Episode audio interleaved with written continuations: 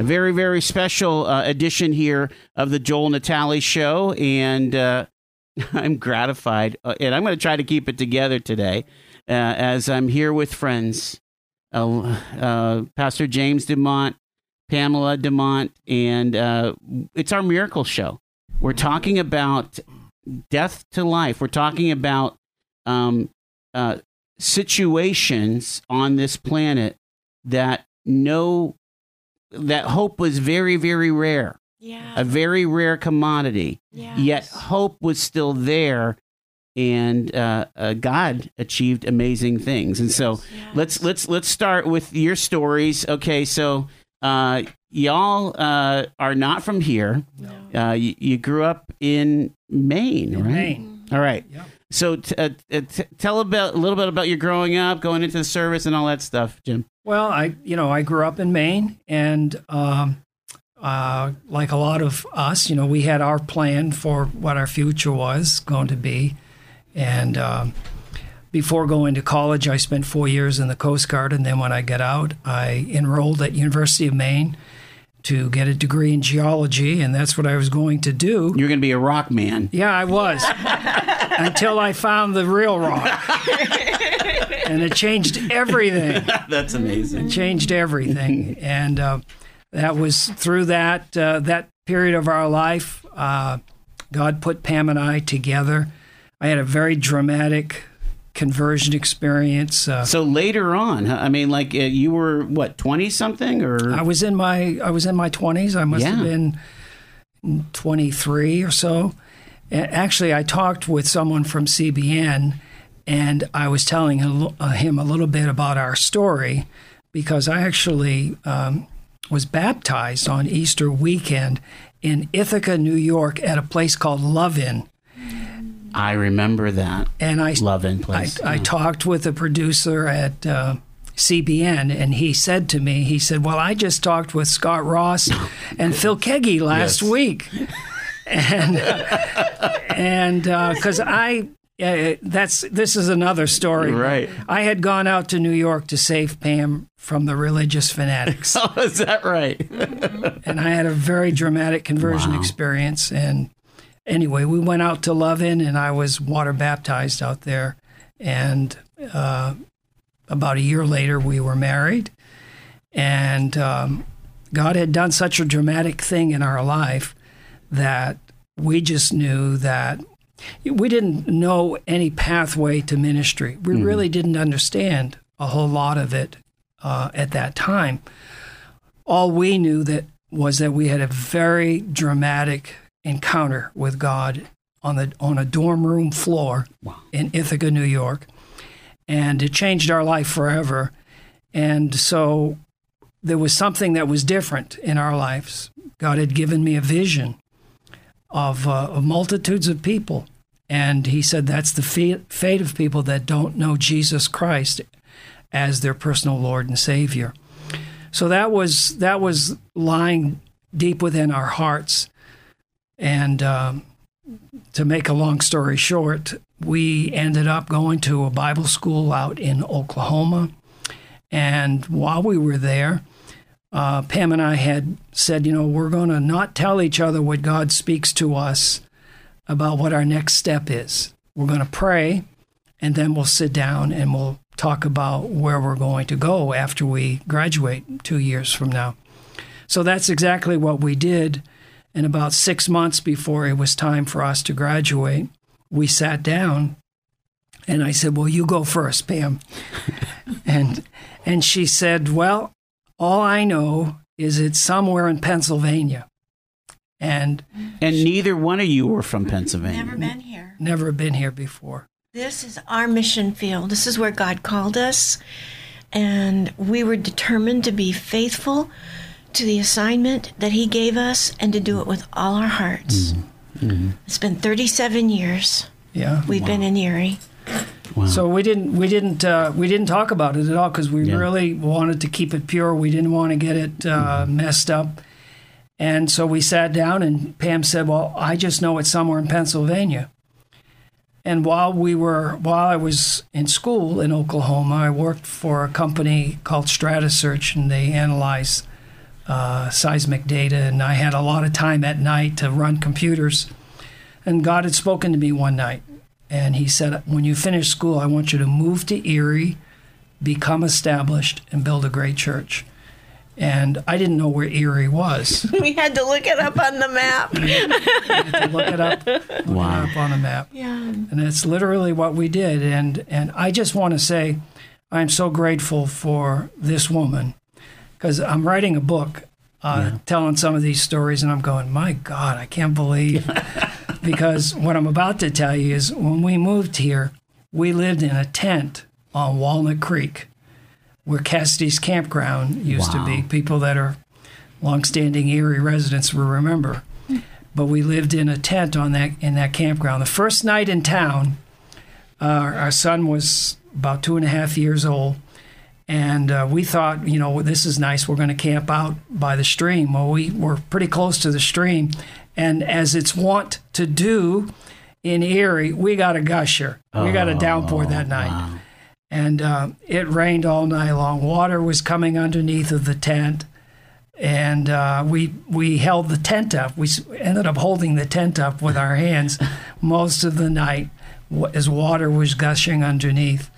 Woke up the next morning and looked down, and it was like we were at the Red Sea. It it had really come up. Our son floated all night long Oh. asleep on the air mattress. I, I'm amazed that you were there with with uh, Justin, with the little one too. Yeah. Incredible. Yeah. Yeah. Well, he thought he was Davy Crockett because that's we had uh, we had come to Erie via San Antonio, Oh, okay. Texas, and uh, we had gone to the Alamo, and he thought this is cool, you know. right. But um, But we just had a passion for the Lord. There were no such things as church plant fundings. There's none of that. Yeah. You just go and you obey. And we have watched God do the most amazing things. So that year was what? that was 1981 when we came to Erie. And uh, the the church that became uh, uh, Erie Christian Fellowship. uh, What date did you kind of That- launch that that first service? That was uh, July 9, 1989. And I Okay, realized, wow. yeah, I realized today, actually, this being Good Friday, I was actually doing my study and I was in Leviticus and I realized that the seventh month on the 10th day of the month is the great day of atonement. and I realized, you know, we didn't plan it that way, but Yeah. because it started on the Sabbath of the of the 9th into the 10th, but um, but yeah, but before we planted that church, God used us. We were instrumental in the founding of Grace Fellowship mm-hmm. in Erie, and then Grace Fellowship in Titusville, Pennsylvania. And and then Pam, you had started the the the, the bookstore. Yeah. At somewhere in that time mm-hmm. period as well, right? Yeah, we wanted to bring good resources to, mm-hmm. to Erie County, and and that was thank God before the day of the internet where it mm-hmm. changed retail, and we we started out with a little hundred dollars of inventory and just turned it over and Literally, I gave mm-hmm. I gave Pam.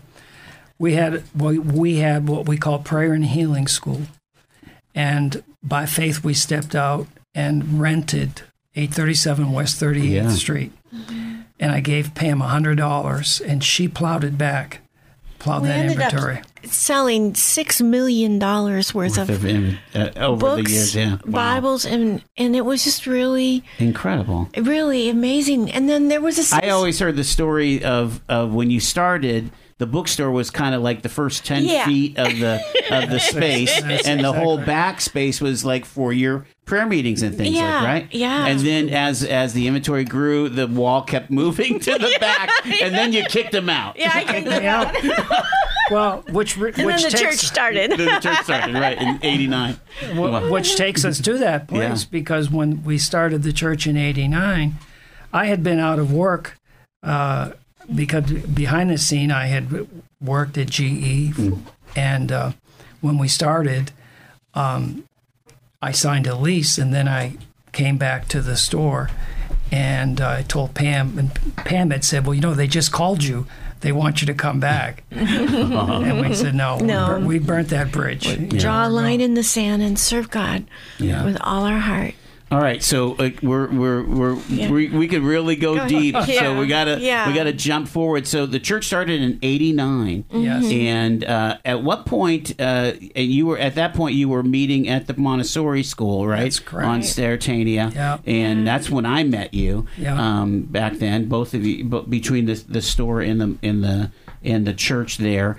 Uh, and then uh, you broke ground. I want to say late '90s, early 2000s, right? In- uh, up on uh, In Sterrettania? Yeah, in, in 1995, we broke ground for our first phase. okay, was that early? Okay, Yeah. gotcha. Wow. And then in 2005, 10 years later, we put up the additional 30,000 square feet. Incredible of space. That's really amazing that you went from '89 Yeah. renting space that you that you were able to get land and a building Yeah. in six years. Well, That's it's, There's that's a whole incredible it's, story. It's, amazing. incredible. it's an Okay. amazing Yeah. story. It's a God thing. All right, so fast forward. Okay, so you're you're rocking and rolling ministry. Yeah. You start a Christian school, Leadership Mm-hmm. Christian Academy. You know, uh, people are people are being uh, uplifted in the faith. Um, but you're you're getting older, and Mm-hmm. at some point, when did you start thinking about secession? I don't know. uh, Transition. Transition. I'm sorry. Yeah, transition. Retirement.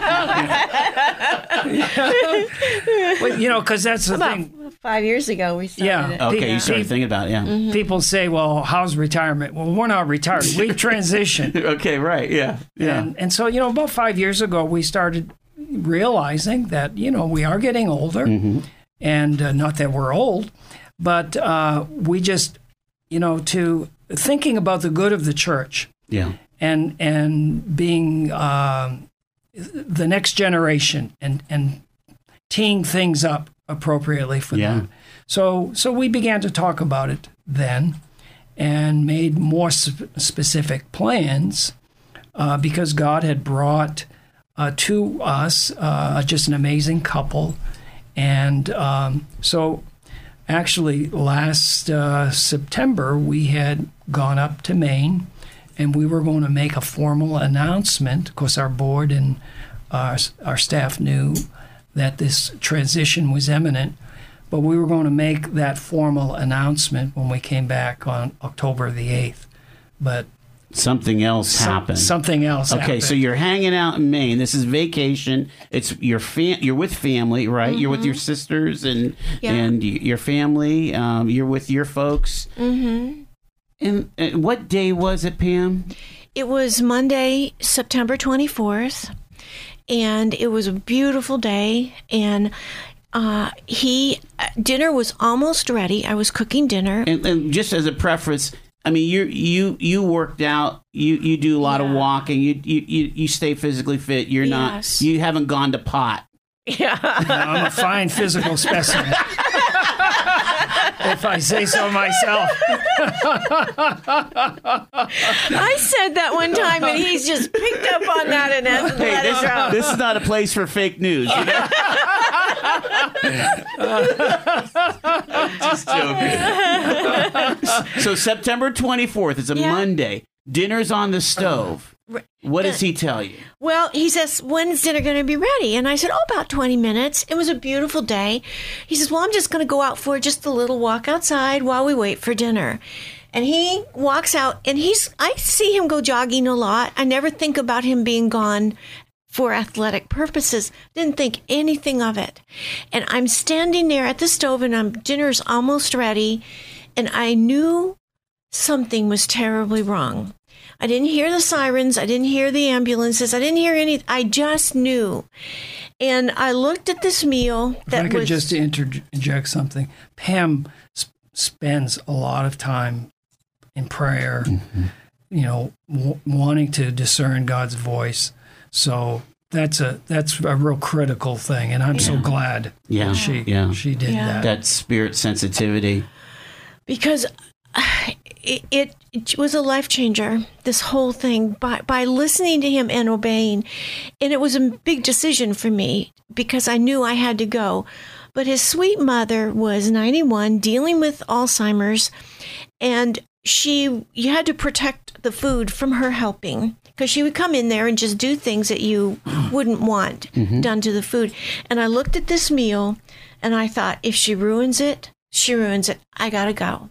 So I pulled the knobs off the stove. I covered everything, hid whatever I could hide, and I went out that door. And then I went down the hill, and he was being worked on by six uh, uh, emergency people, two ambulances, and he had died and he was dead on the road. And um, Hold on just a second. So, so do you remember anything leaving the house? No, I don't remember driving up to Maine. Okay, so th- because of the injury, there's a lot that's gone uh, from that episode for you, anyway. At least that portion, at least, you know, going up there, and you know, I mean, Okay. I'm, my memory and everything is is intact, Right. which is part of the miracle. Exactly. he, he only lost six weeks of memory. Okay. A month prior and two weeks after. Wasn't that something? Wow. That's all that he lost out of this. All right, so you you arrive at the scene, and uh, maybe a little bit of the backstory. How did all those people come to to work on Jim? They were just strangers and neighbors at that pulled up. There was a single mom, first of all. She came first on the scene. She parked her car to protect him because he was in the middle of the road, that no man, nobody would hurt him. And then another neighbor came, and there were two women, and neither one of them knew CPR. And so uh, 911 said, turn him over. and when they turned him over, these two women, these two strangers, he was purple he was he was gurgling he wasn't there was nothing there and a third neighbor came by and he had learned cpr like 25 years ago he was a big guy and he started doing cpr on this complete stranger and um, emergency services showed up and they this guy worked really hard but there was nothing there to give any indication that it was successful. And and honestly, everybody thought he got hit by a car because he was right in the middle of the road. It made no sense why this healthy man was in the middle of the road.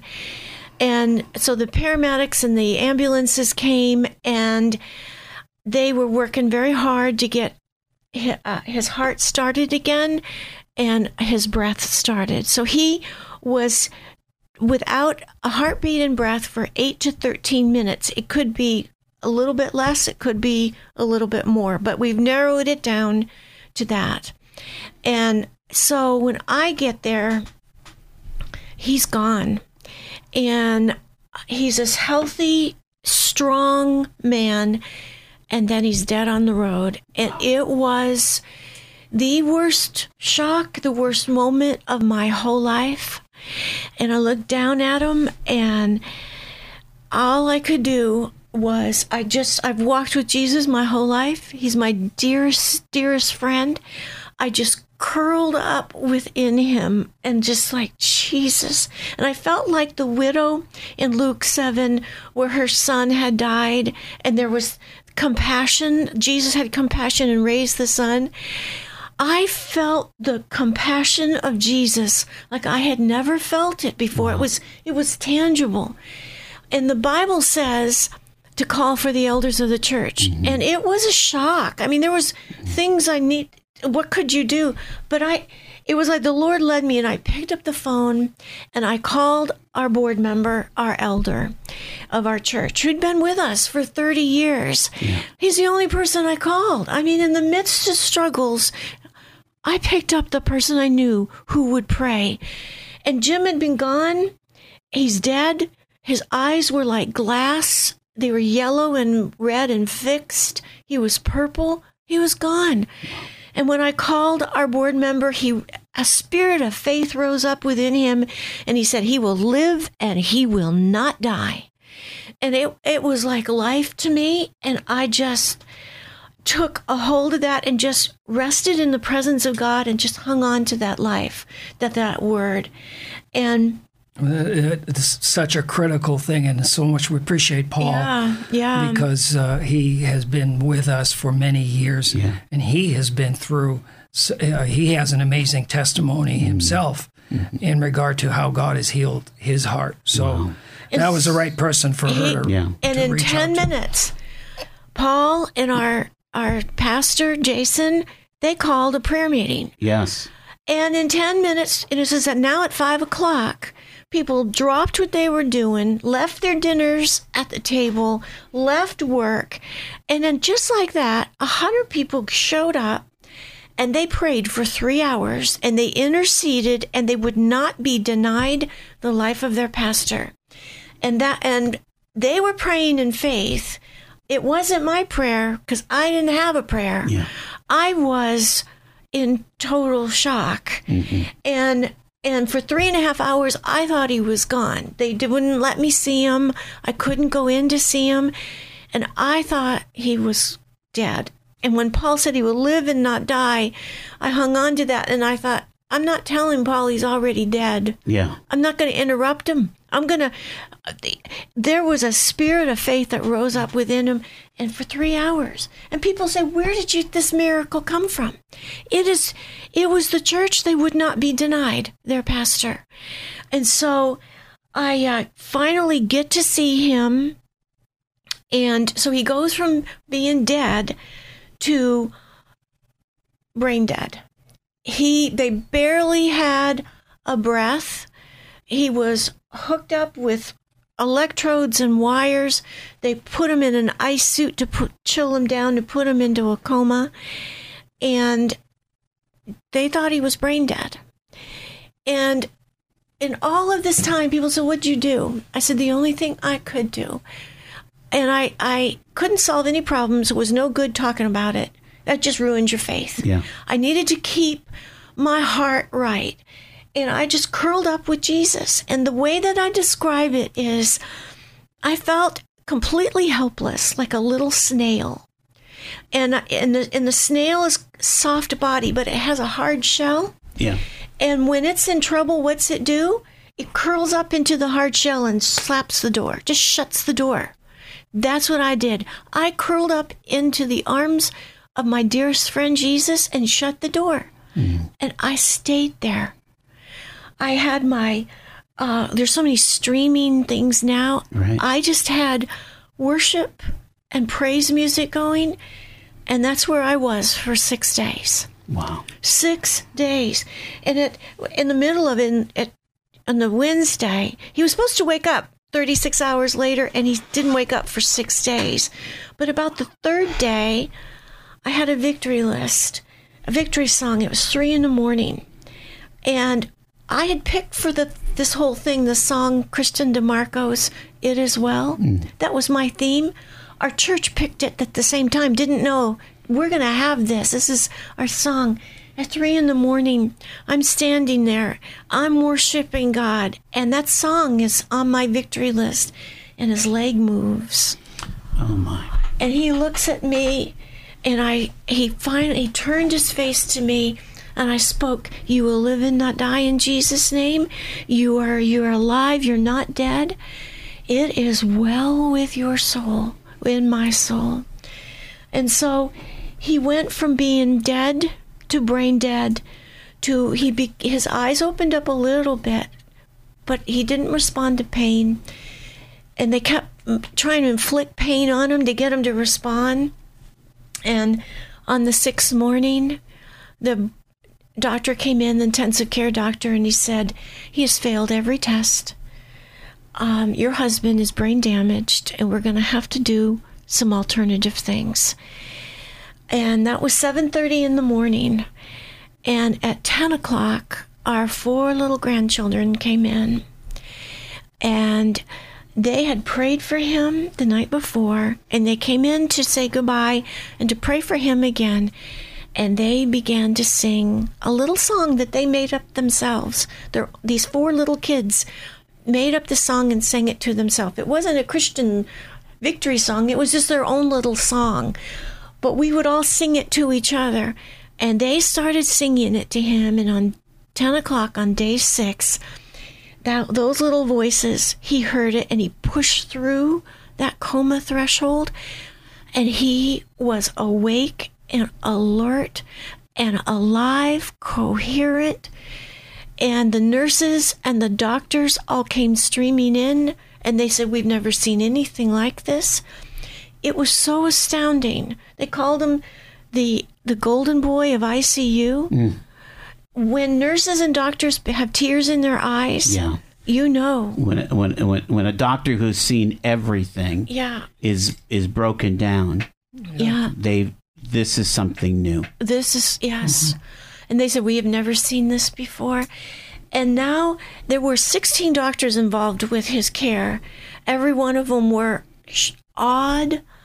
You could see the respect because they knew I was a Christian. Yeah. They knew I was a believer. Mm-hmm. And part of this is we had made a, a vow long ago that Jesus, he, his word is true.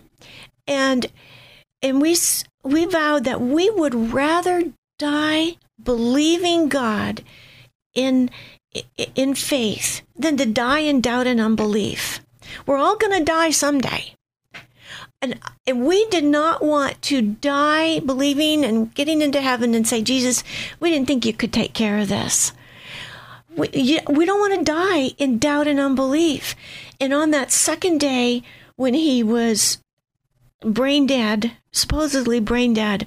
I stood over him and I made that decla- declaration we will stand. I would rather die believing in faith than to die in doubt and unbelief. And I made that declaration. We're going to stand with everything we have and we're going to stand in your presence. And the this hospital staff all knew it because I had worship music going six days straight. They found I was just standing there in the presence of God. They would just work around me. They did, they were so respectful. Right. Right. And now they were like, "This is totally amazing. This is real. This is real." And um, when he did wake up, they all came in. All of them. The neurologists, the cardiologists. It was um, astounding. And what they, when he did wake up, they could do a heart cath because there was no, no one knew what happened to him. Right. This vibrant, healthy man who had didn't have muscle tone, doesn't Yeah. have an ounce of fat on him, just strong. They couldn't figure out what happened to him. So once he was coherent, they did a heart cath, and they found that on the back of his heart, it was the widowmaker. It had just collapsed. And they call it the widowmaker because it's the widowmaker. Yeah. There's like a one percent chance of Yeah. For so this hmm. miracle was he survived the widowmaker, period. And he survived it without medical care out on the road. unreal.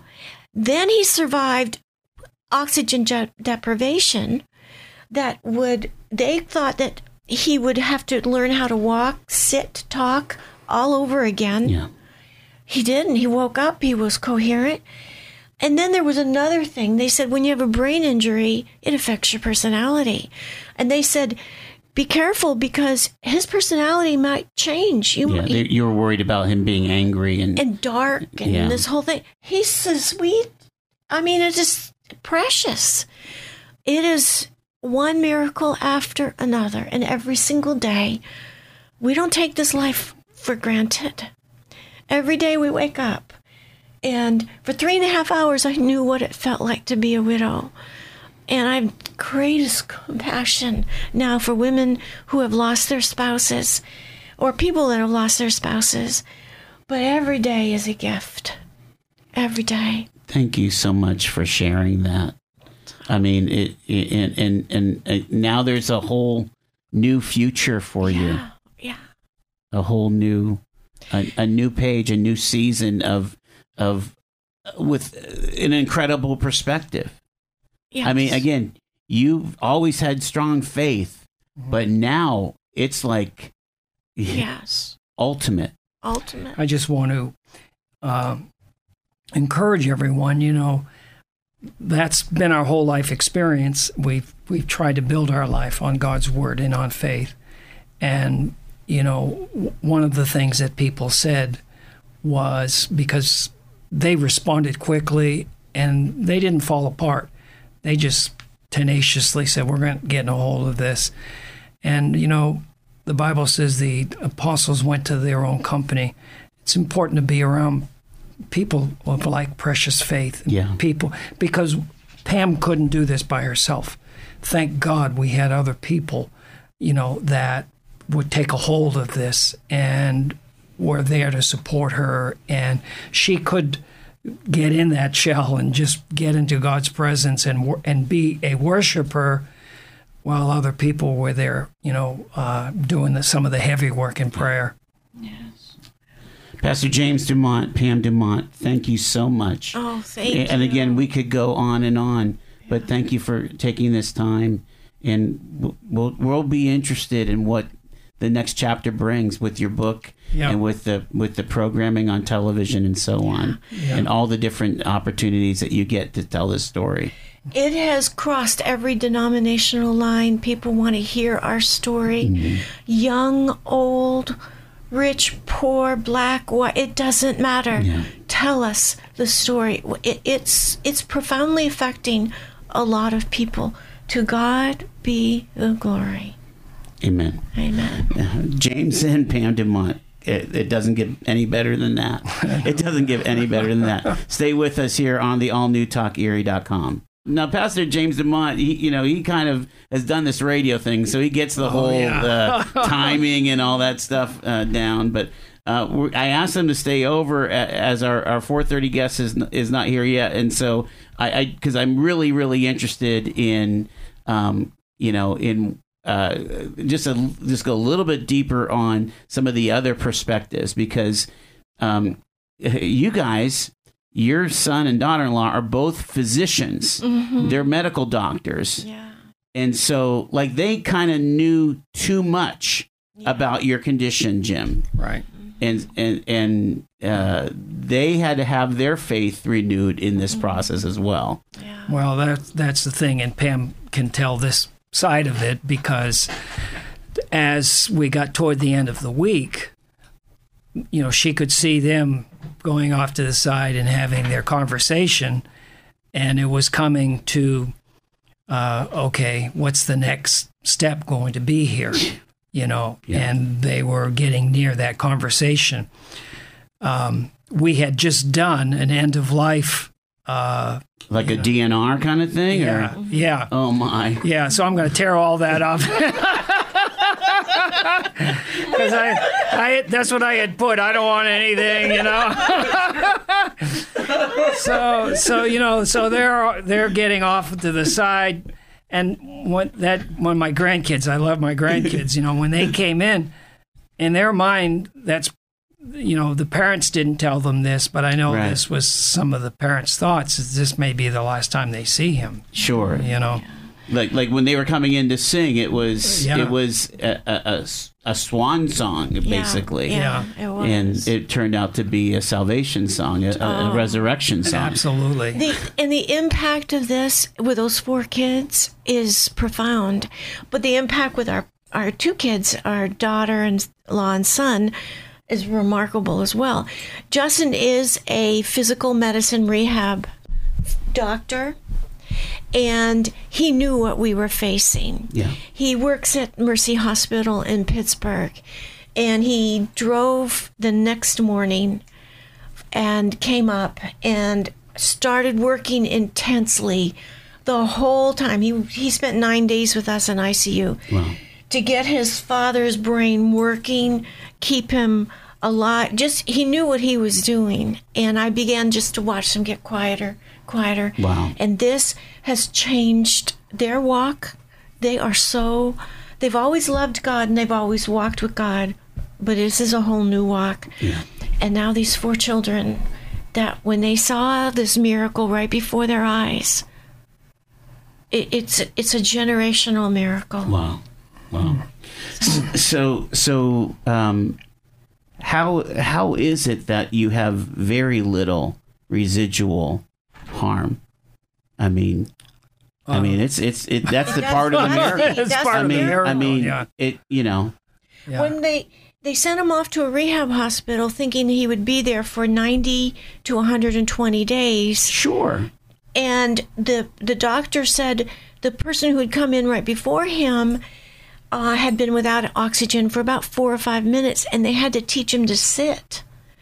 And he was discharged from the rehab hospital in five days. Um, one of the one of the things Yeah. one of the things that they did was I guess they looked at my brain, and This is another thing. you can go ahead and tell that. Um, when the neurologist, they did a brain scan and they had Justin there with them.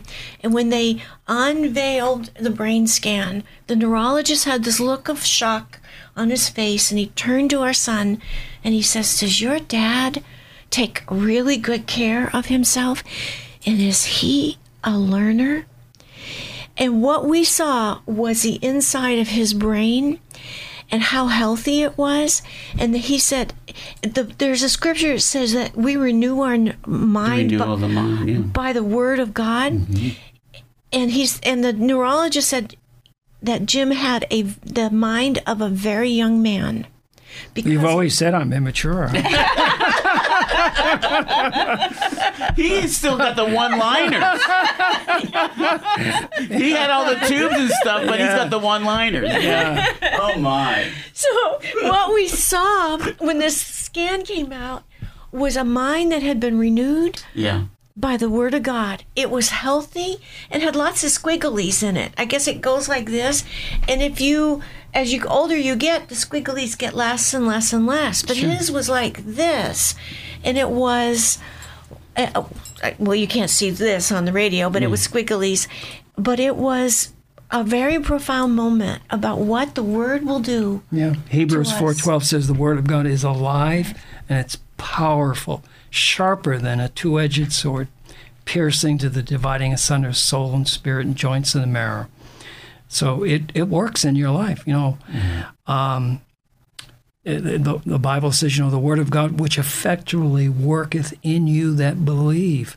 So, you know, it's kind of like the scenario, you know, you don't want to wait until you're overweight and out of shape, you know, to to deal with the bully. Yeah. Right. You know, right. You you you keep yourself building up yourself Mm-hmm. in your mes- most holy faith. Praying in the Holy Spirit, you know, that's another thing. So that's why it's important that we are proactive in terms of our of our Christian walk, keeping ourselves uh, healthy spiritually. That's why being involved in a healthy church and Yeah. hanging with people with like precious faith, it's it's important. If we didn't have that church, I wouldn't have my husband. Those people were a family and they prayed the prayer of faith and it raised the sick and Yeah. the dead. Yeah. Yeah. And it the the thing that it has done for us is our our walk with Jesus is like unlike any other walk we've ever had before and we've known him our whole life. We've walked with him deeply our whole life.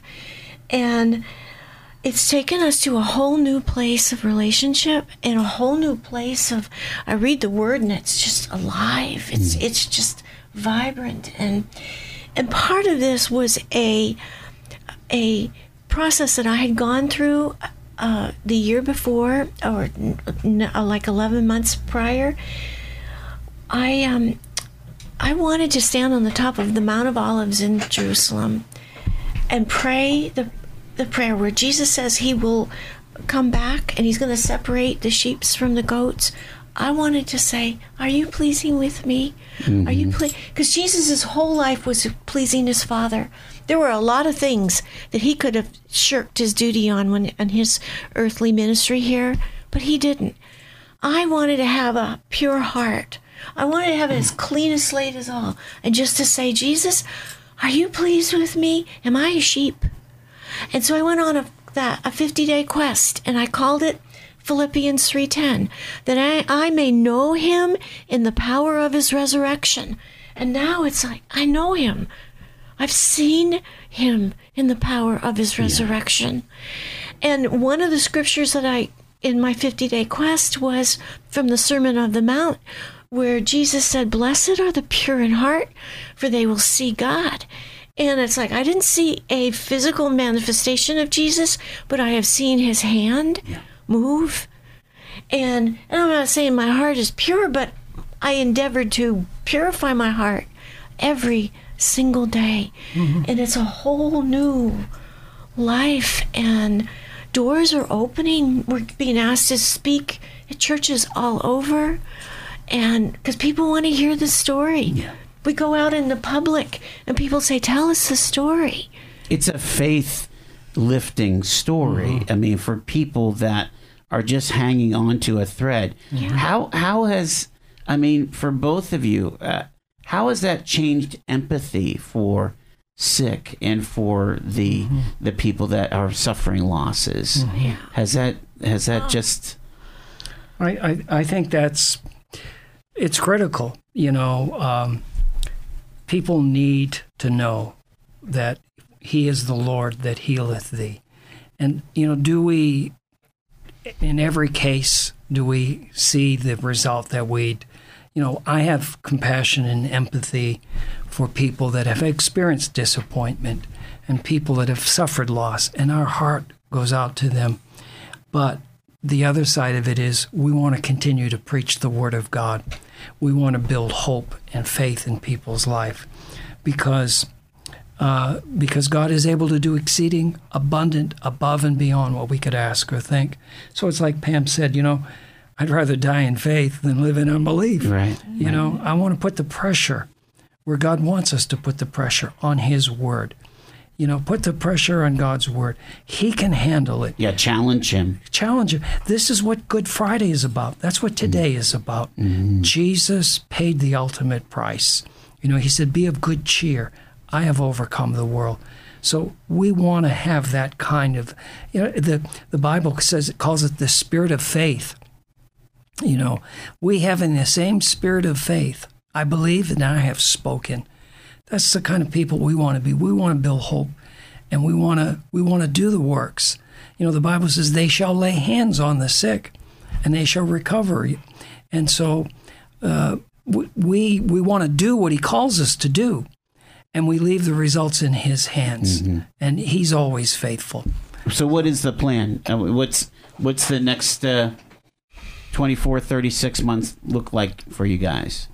I'm I'm working on finishing this book. Where I'm I'm doing a book that chronicles our our whole story. It's called Let's Pray, and uh, so you know we're working on that, and we just want to uh, walk in the open doors that God sets before us, and uh, and bring hope and healing. And uh, and preach the message that Jesus is alive. Amen. This is today's Good Friday, but Easter morning, Sunday's coming. Sunday's coming. He came out of the grave, praise God, with a victory. And and when we decided that it was time and it was good for the church for us to transition, to let it the church be led by um, a younger pastor to reach a different generation, um, I personally thought my teaching, sharing, preaching time was going to diminish. I love women's conferences, and I would teach at a lot of them. I, I would teach at, and I just th- thought that that was coming to an end. It has just multiplied it is like a whole new season and um, cbn when they they're doing this and they said are you prepared for what's going to happen? This is going to explode your next season of ministry because it's going to go on the 700 club but it's also going to go on all their international networks. They said we have the one producer says i've worked with cbn for 20 years. Do you know? I've seen what's happened. Do you know what's going to happen to you? And it's like we're going to go anywhere and everywhere every every anybody that wants to sh- hear our story we're not we go to churches not expecting donations or anything but boy if you want to hear the story we're going to tell you Yeah, yeah. And so get your passports all up to Yeah. date. sounds like sounds like some travel. We were talking to uh, Pastor James Dumont and Pam Dumont here uh, as they as we share the story uh, on on this very miracles uh, Yes. uh, uh, uh, day uh, as we share the story of of a, of a true miracle that's. It, it, it happened last year and it's happening even today Yes. because uh, uh, uh, the the platform now um, that you uh, that you've been in, in, in, endued with the, the platform that you've been handed to you. It, it this is this is a lot of responsibility. It I mean, for people that you know, you know, people your age are you know fixing to hit the golf course, right? You know, that's not that's not in your No. that's not in your plan. To whom much is given, much is expected. Yeah. And there isn't a day that we don't have that reverence. And I just wonder if we, before we wrap up, and I'm not sure how much time we have, but I'd like to pray for people that are listening. Sure, sure. Uh, we we have about uh, uh, five minutes, so yeah. Okay. I mean, uh, and, and and so the CBN is coming on Wednesday, and when do they want to air that?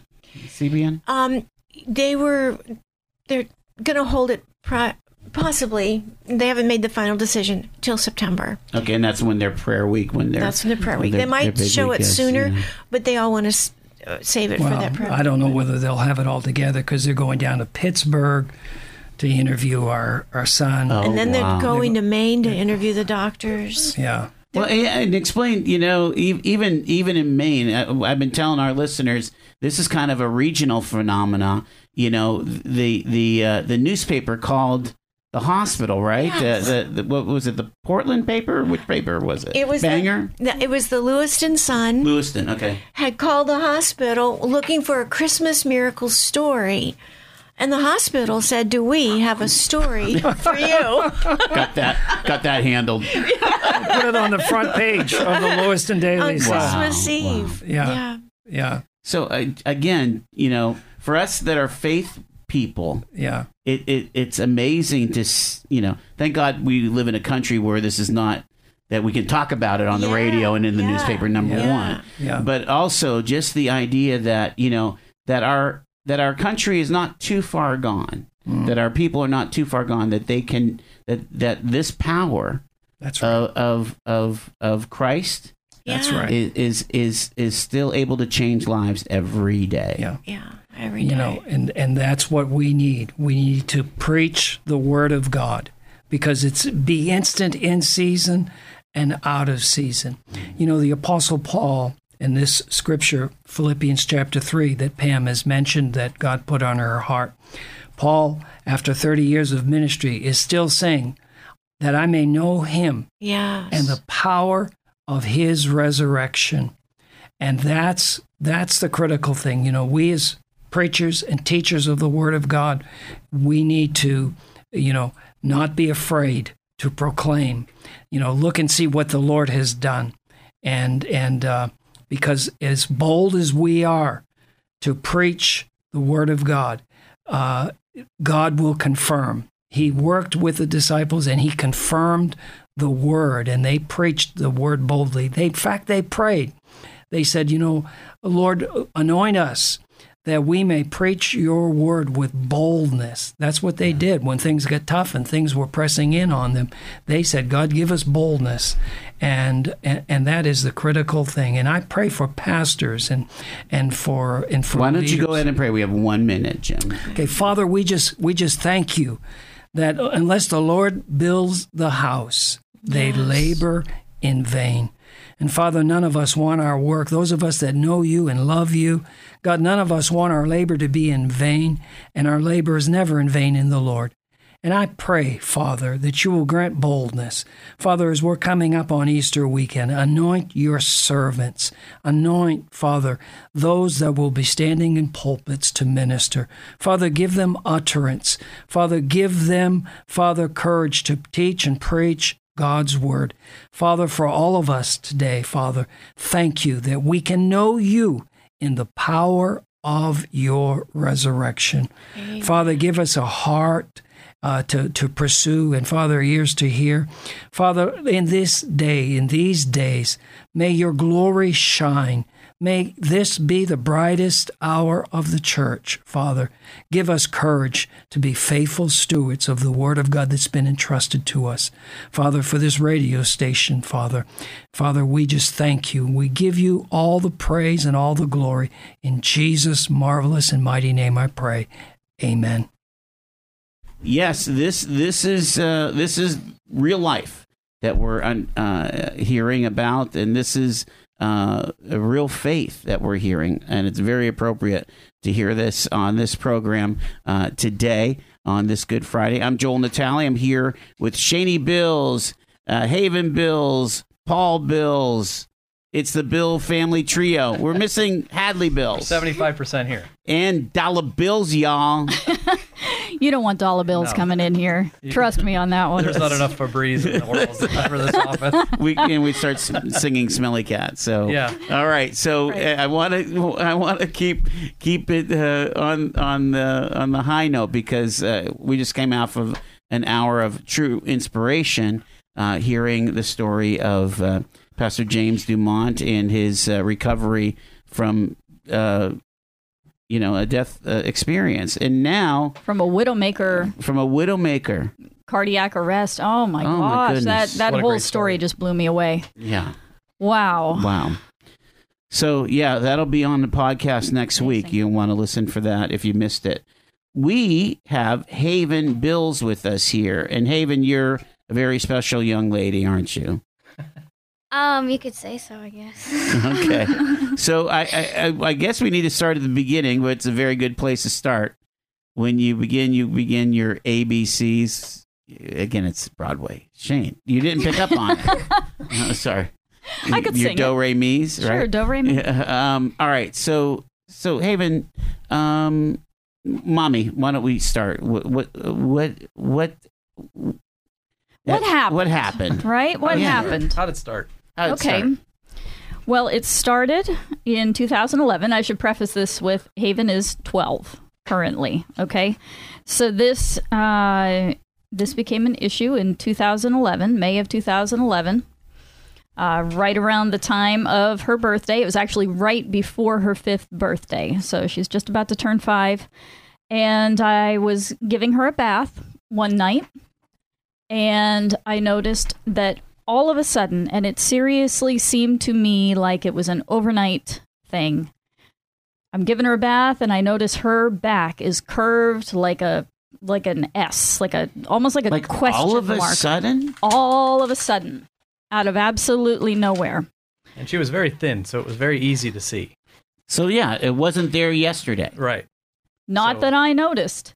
Although, if I go back and look at pictures, although I think that those pictures are all from the summer after we knew and noticed, you know, at the very beginning, uh, It was all around that her her back was curving like that. Um, she's standing in pictures very, very twisted, and you can see it. You can see it through her clothes. You can see it, you know, especially if she was in a bathing suit. It was just, it was curved horribly. So I took her to our family doctor. Family doctor referred us over to Shriners.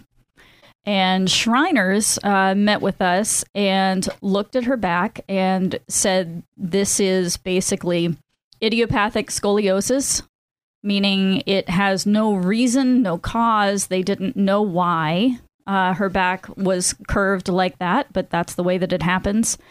And she was at a 52 degree curve. And this was in May of 2011. Once you go over 35 degrees, there is no going back. It won't correct itself even with bracing. The only solution to that at that point would be surgery. Um, and it would start pressing on all of her internal organs as she got older. It would just keep getting worse because she was fighting gravity. She was curved that much. And I'll, I'll post the picture on And, Facebook. and, and so they don't know it, but- why this would happen. Idiopathic scoliosis just means that it is something that just happens. It is, Oh, yeah, just an inherited thing. But um, I mean, so, doesn't like uh, cartilage have to compress and then I mean, other that point, we- expand? I mean, At, at that point, we really weren't sure, and Yeah. they weren't either. And there was more cause that came down the road. But gotcha. We, you know, at that point, all we knew was she had scoliosis. We were going to Shriners, and that was and Wow. Shriners told us at that initial appointment, after looking at her and x raying her, they said that the only way to even hold this curve and try to straighten her out was to put her in a body cast Oh my goodness! for six years. a five-year-old. a five year old. They wanted to take from ages five to ages 11 for her and put her in a body cast, a plaster prison, basically, where she couldn't swim, couldn't take an actual bath. None of it for five years. I was actually talking to people that I work with that build houses that to come in and put in like a um, a sink like a beautician would have that she could lay back so we could just wash her hair, you know, into our house. Like So, you guys were contemplating this. yeah, Yes. every, we had to think Because this about was- what this we were going to do. what they were prescribing. right. But I just would not accept that diagnosis. You know, it, here was a, a perfect child. She, you know, her back was perfectly straight one day, and then one day it was 52 degrees and she was hunched over like a, a, a little old woman. So I really did not accept that diagnosis and I started calling like Cleveland Clinic, I called Pittsburgh Children's. I, I was calling Philadelphia, all over the country. I was calling, trying to figure out, you know, what else could we do uh, besides body cast this child for for six years. And all of those places, uh, they called back to Shriners and said because they get referrals from Shriners all the time, and Shriners is one of their consulting uh, physicians. So, unbeknownst to me, Pittsburgh Children's and Cleveland Clinic, or Rainbow Children's, I think is what it's called there. They called back to Shriners and said, Look, you've got this mom that is just not accepting this diagnosis.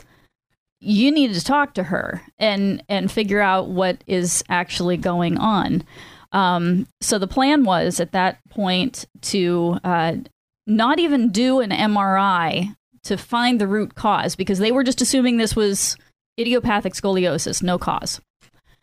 So they said, um, you know, we were, not going to do the MRI until we're about to body cast her because um, a child that young can't hold still Right. for the 45 minutes that it takes to do an MRI. So they were not going to do the MRI until they were in the process of body casting her because they would have to put her out for either of those procedures. And they didn't want to do it twice. So this one nurse, the X, one of the X-ray uh, techs at Shriners, called me personally, and it was in the evening even, and she said, "Look, I know that you've been calling around, and I know that they don't want to do this MRI until you know much later, until they're going to do this casting." I'm telling you, you need to pursue this and, and get the MRI sooner. So I'm going to help you. I'm going to give you the people to talk to. And, and she really guided us through the process. And this was a nurse. This wasn't one of Right. the doctors. this was yeah. somebody who was just a concerned nurse. And uh, so she ended up getting us to the point where we got the MRI in sometime early in the summer. It was like June, I Mm-hmm. think, of 2011. We got this MRI. And then after the MRI, we got a phone call. Yeah. And all the phone call said was, we see something on the MRI. So then at that point, we are completely losing our minds because when you have a doctor call you and say, we see something, what do, what do you see? What are you seeing? Yeah. Is it But in cancer in her spine? What What is it? When in that, it was not funny, but ironic. I said we decided because they told us, you know, it's probably nothing. We're going to do the MRI because we want to make sure it's not something like a tumor or something. But they said that the chances of something odd is very slim. So I didn't take the day off of work. Shani took her by herself. So just that was sort of a lesson. Don't not go. You know, Ta- take, Right, the, right. take the day off of work. Wow. So you know, because when I got the call at work and they called Shani and said, you know, they saw something, then you know I and they wouldn't have seen anything unless you push for that MRI. Right. Not until the Wow. day that they Yeah. were putting on a body Okay. cast was the plan.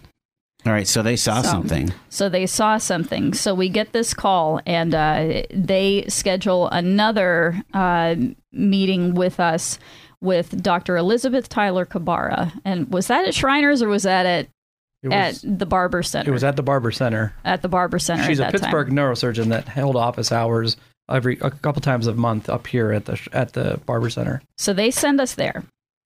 We met Dr. Elizabeth Tyler Kabara, and uh, she read the MRI to us and said, um, This is something called uh, Chiari malformation.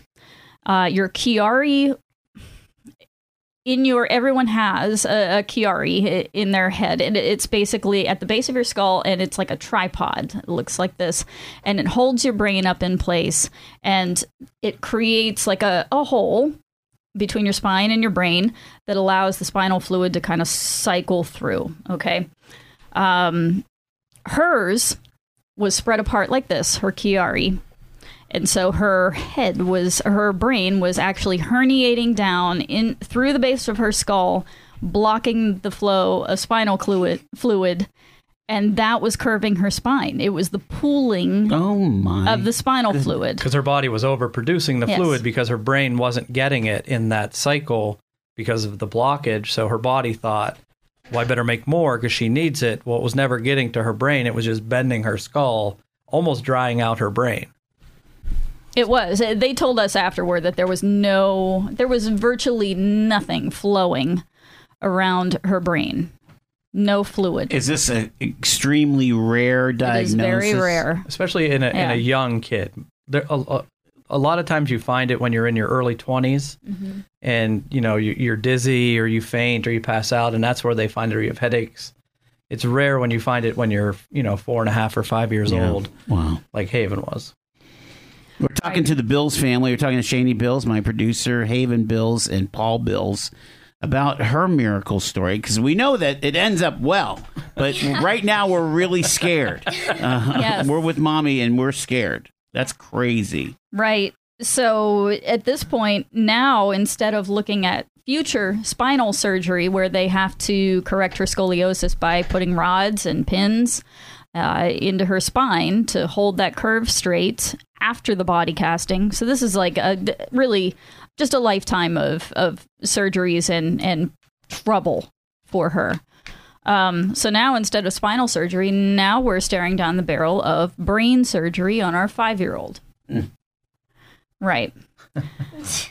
so we end up, um, let's see, going to Pittsburgh Children's with Dr. Elizabeth Tyler Kabara, who did this surgery, and it was like six hours uh, to to take care of this surgery. What they ended up doing was removing the top vertebrae or two and honestly i i was emotionally just checked out during Yeah. that surgery so i really don't remember much of that whole conversation um, but they removed uh, at least one of her vertebrae at the base of her skull and um, that allowed for the fluid to flow again and uh, so the surgery was a success but she has like you can see it. She has a scar up underneath her hair from the center of yep from the center of her head in the back all the way down to her her little neck that little five year old um but yeah so she's she's short by a vertebrae. But when she, the, the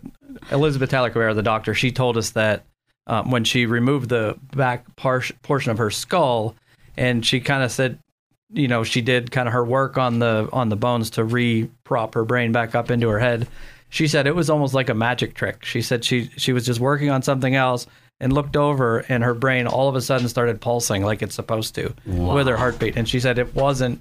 She said it was stagnant. There was no movement in her brain, and it should every time your heart beats, your you know there should be. It's like a a siphoning system of, of brain fluid, Sure. and she had none. And all she said all of a sudden it was. She said it was really cool. So for even her to you Yeah. know say, you know how cool that was. And, and Haven, do you remember any like blacking out or or any any of yeah again this is a long time ago for you and but uh you know did you have any brain issues be- before you had this uh remedy Um, no, I would mostly just get headaches. I wouldn't really get anything else. I wouldn't pass out. I wouldn't black out. I would just get a lot of headaches and my back would hurt just because of the scoliosis in my back and just my head would I would get these really weird like sensations in my legs and my arms and they would Sure. fall asleep every now and then. So that was kind of weird and that's what it's it slowly started as. okay And then the that's when you kind of started figuring it what was Yeah. going on all right so six hour surgery Well, and I Six felt hour bad because you know she would complain often that her legs hurt, Mm-hmm. and I mean, Yeah, but I- kids kids that age have growing pains. Well, and I told her, I said she'd c- complain about walking up the stairs, and I would say, Haven, you're four. Way do you do? You're working 40 hours a week. Then you complain about your legs hurting, you know. And then we find this out. I feel terrible. And one of our friends, who's a family doctor, he said, you know, if if uh, you know, you know how many kids I see in a week, and how many of them tell me their legs hurt. He said every single one of them. So he's like, I would have never put you through all of the testing, not. thinking something was wrong. So he was trying to reassure us not to be so hard on ourselves about that.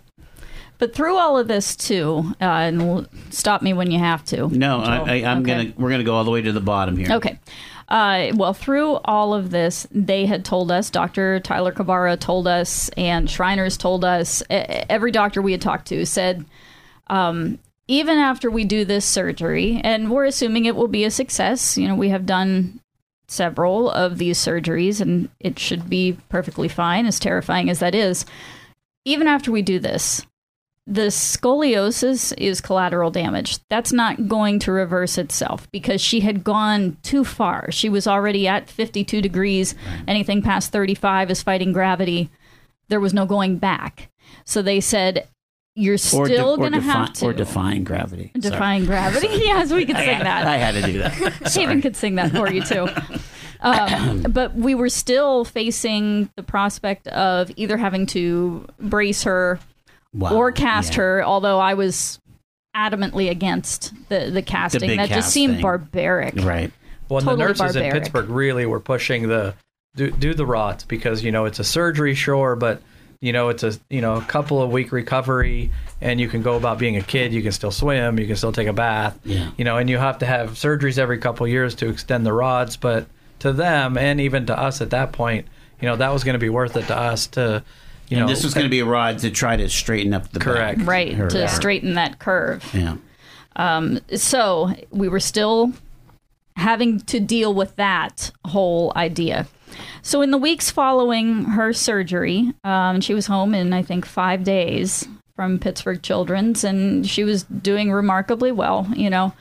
But in like the months following that surgery, I kept looking at her back, going, I don't know if this is wishful thinking, but I think that it looks a lot straighter than it was before. And I, I just, ah. yeah, I, I just kept studying her and thinking, I, I must be crazy. You know, it, that they told us there's no way Yes. that it will reverse. like they had no record of it ever No, coming back. Yeah. coming back. Now, she to did say, doc, Dr. Kabara did say one day in one of our office visits, she said, you know, we've never had one go back the other way. She's like, that doesn't mean she can't be the first, but we've never had that. So, you know, we'll have to deal with, you know, the back curve, you know, after After the once the once we fix the problem. So, Yeah. So in those months, I just kept thinking it, it- she's looking better and better and better. So we went in for her first of the follow ups, and she had an x ray. Uh, and this was in December yeah, right before Christmas. of 2011. So three months after her surgery, we had this x ray. And so the uh, I'm looking at the x ray because they brought it up, they put it up on the screen, and then left me alone with it in the room. Me and Haven, we're sitting there. and me, I was there. Yeah, we're waiting, right, and we're we're waiting, we're waiting for uh, doctors to come in and tell us what does this mean. But we're looking at it, going, that looks a lot better than Yeah, than it yeah. did before. But he had you a know? really strange kind of look on his face, like, you know, as a well. parent. This was the next one. The the the last of the X-rays was the big deal. yeah. Right. ahead. Okay, go ahead. Okay, so doctor finally comes in and says, "Well, her curve is down to 23 Like in half. in Right. half. It reduced by 19 degrees." And again, when we're talking about degrees, we're talking about Yes. degrees of curvature Yes. reduced in half yep, Just When- by three months too. in three months. by Christmas. Yes, this was December of 2011. Went down to 23. But and this is something the- that the that the famous doctor that goes from Pittsburgh Children's that goes up to the barber center has never seen before. Well, and she, you know, yeah, and well, and it was that it was that appointment where he like left and left us and came back in with, you know, five other doctors and ten nurses, and we're thinking, oh my gosh, yeah, you know, how bad is bad it? Bad news? Yeah, and he said he told us he said you know I had to bring other people in because we don't really get to say this very often. you know we don't have these good stories, so he wanted everybody to be in the room to see us our reaction. Yeah, but You to know. go down to 23, 20 is the braceable number. 20 is the number to beat. So she was at 23. So at that point, they said, "Let's wait. Let's hold on. Let's let's wait and we'll do another x-ray at a later date and see what happens because we've not seen this before. Who knows? But you know, I- maybe we won't have to do anything about this." At that appointment, like when they told us that it was down to 23, I remember mom, like, she stood up and she looked at it and she was like, yeah. And then she, and then she was like, almost crying. I think you were crying and then you said, I'm going to pass out. I might need a doctor for myself. yeah, I got up to go look very carefully at those x-rays to make sure that it was her. Yeah. yeah. you know that they were both right having sure her that name on it yeah that it wasn't it, it Right. wasn't some kind of a mess up in in the Right. in the x-ray room do you remember haven like life getting a little bit better post-op I remember, like, I was in pain for like the next month, obviously, but it started to get better. And then I noticed that my back wasn't hurting as much as it was. And yeah I remember I just was thinking. like was like running a little bit easier or yeah, and picking one up stuff I was walking around in my room and I and I just noticed like my back usually hurts when I walk around too much, Mm. Yeah. and then like I noticed it's not hurting. Like why is it not hurting? And I and I thought like maybe is that bad? Like Yeah. I that might be bad. So I didn't tell anyone okay because I thought that that was bad news. Mhm. So I just like kind of left it alone. And then when I realized that it was good news, I was like, oh, okay. good yeah we, we, And- we're getting down to the last couple minutes Okay. so All right. what happens so april 2014 one of the next of the x-rays that we had okay so a couple years later down to 11 wow degrees so th- not braceable she never they're not going to do anything she never braced it never braced it And what what No. are, are are most of us walking around with just some some curvature of our back? Yeah. I don't know. I guess Yeah. so, but I'm not sure. You know, it's it's not uh, something that you have to deal with until you hit about 20. Do, do you uh, So- so so where does the faith piece come in on all this? Well, I got to tell you what happened in April 2016. Go. After that, we went from 11 degrees to nothing. Wow. Zero, absolutely zero. So I've got pictures of, of the comparison of the three x rays, which are amazing. So we had how many churches? Many. Koinonia, um, practically everyone that we have ever known Yeah. Praying for us, praying for her, praying for a miracle. And boy, she's she's living it. That's Right? amazing. Eh, you you guys are I mean a lot of people are rooting for the Bills family. If, if brain surgeries Yeah. were sandwiches, our next one would be free. I would really prefer not to. yeah, let's not do that, not. Paul. Oh my goodness.